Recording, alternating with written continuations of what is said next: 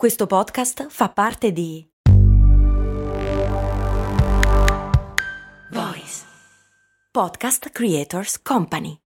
Questa puntata è offerta da New Balance e ne sono davvero felice perché mi dà la possibilità ancora una volta di parlare della corsa. Ti parlo spesso del mio odio, amore per la corsa lo definisco così perché è una delle attività che più mette alla prova la mia forza di volontà, ma mi rendo conto che è più amore che odio.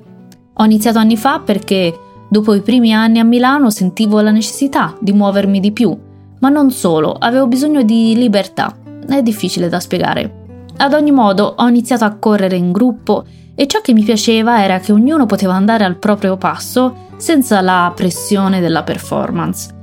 C'è un aspetto nel mondo del running che non mi è mai piaciuto. Alcuni runner iniziano poi a parlare di tempi, quanto ci impieghi a fare 10 km, quante corse hai fatto e via dicendo. E lì una passione, ma ancora di più uno stupendo modo di sentirsi bene, diventa subito qualcosa di performativo.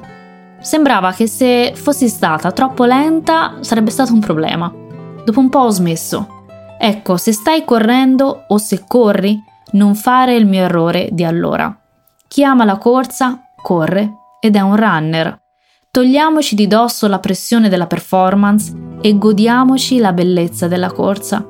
Quando dico che la corsa per me è un amore, lo dimostra il fatto che post pandemia ne ho sentito nuovamente il bisogno. Mi sono data come obiettivo la mia prima mezza maratona e l'ho fatta. Era un mio sogno nel cassetto e da allora corro più o meno regolarmente una volta alla settimana. È poco? Dovrei fare di più? Ciò non mi definisce una vera runner? Le etichette non mi interessano e anzi tolgono la bellezza del piacere perché trasformano la corsa in un dovere. Io sono lenta, non ho grandi risultati e non mi interessa farli. Non mi interessa competere, mi interessa solo godermi tutto ciò che solo la corsa, come ho detto più volte, sa dare. Le etichette lasciamole agli altri. L'unico modo giusto di correre è il tuo. Ed è anche questa la filosofia di New Balance. Vai su newbalance.it slash it slash running per scoprire di più. Dichiari il tuo obiettivo. Ci sono due scuole di pensiero. La prima dice che dichiarare l'obiettivo pubblicamente è determinante per il raggiungimento. La seconda è che è meglio tenerlo per sé. E tu di che scuola sei? Ne parliamo oggi, in questa puntata. Ciao, sono Stefania, Productivity Coach e founder di Simple Tiny Shifts, il metodo dei piccoli e semplici cambiamenti per smettere di procrastinare. Ti do il benvenuto al mio podcast, Valorizza il tuo tempo.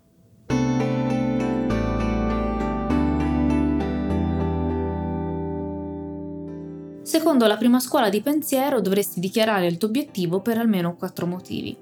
Ti aiuta a chiarire l'obiettivo, dichiarandolo lo trasformi in un impegno con te stesso, ti senti più responsabile e troverai supporto da chi ti sta vicino. Secondo la seconda scuola di pensiero, che va controcorrente rispetto a quanto è stato detto e ripetuto più e più volte, dovresti tenere per te l'obiettivo perché dichiarandolo renderai più difficile la sua realizzazione. Secondo alcuni studi, infatti, dichiarare il proprio obiettivo fa sentire più vicini al raggiungimento, dona una sensazione di soddisfazione, come se l'obiettivo fosse già raggiunto.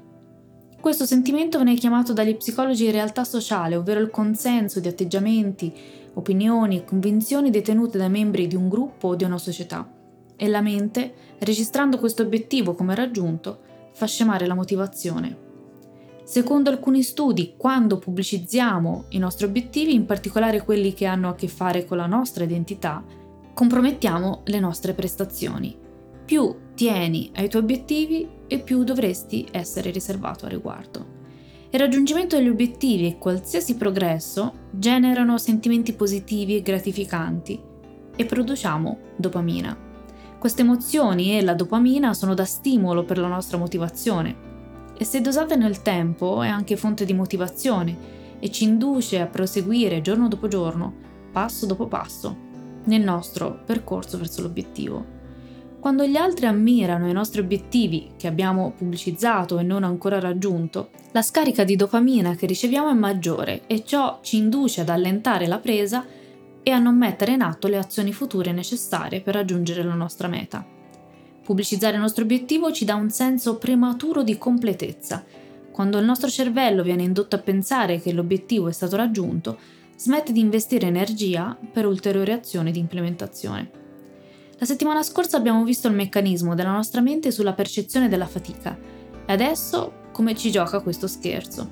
Un altro vantaggio sul tenere segreti i propri obiettivi è evitare le risposte negative, che potrebbero dissuaderci, come le risposte perché vorresti farlo o ancora peggio non riuscirai mai. Ti ricordi la puntata sulle persone intorno a te e i quattro tipi di risposta? Se non l'hai ancora ascoltata è la puntata numero 20.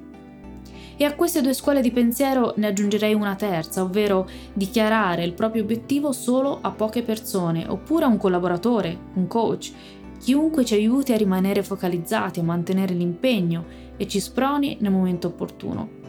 Personalmente credo che la chiave sia sperimentare o semplicemente fare come ci sentiamo.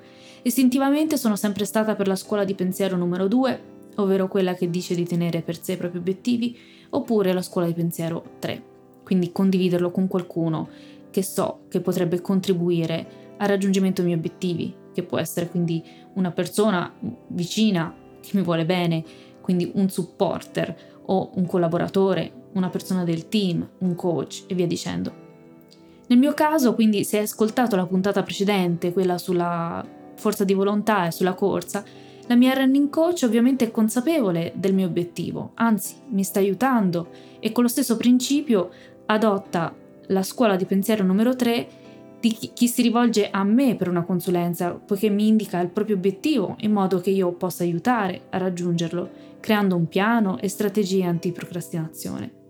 Un'altra considerazione va fatta anche per quanto riguarda le organizzazioni e dei team in generale. Se hai un team di persone che lavora con te o per te, o se tu lavori all'interno di un team, allora in quel caso è differente. È auspicabile optare per la scuola di pensiero numero uno, L'obiettivo non solo deve essere dichiarato, ma deve essere anche chiaro e condiviso. Sarà di aiuto per tutti per capire in che direzione andare, dato che siete tutti sulla stessa barca. E tu di che scuola sei? Ti invito come sempre a seguirmi su Instagram e soprattutto a iscriverti alla newsletter del lunedì e ti ringrazio anche oggi per il tempo che mi hai dedicato. Alla prossima!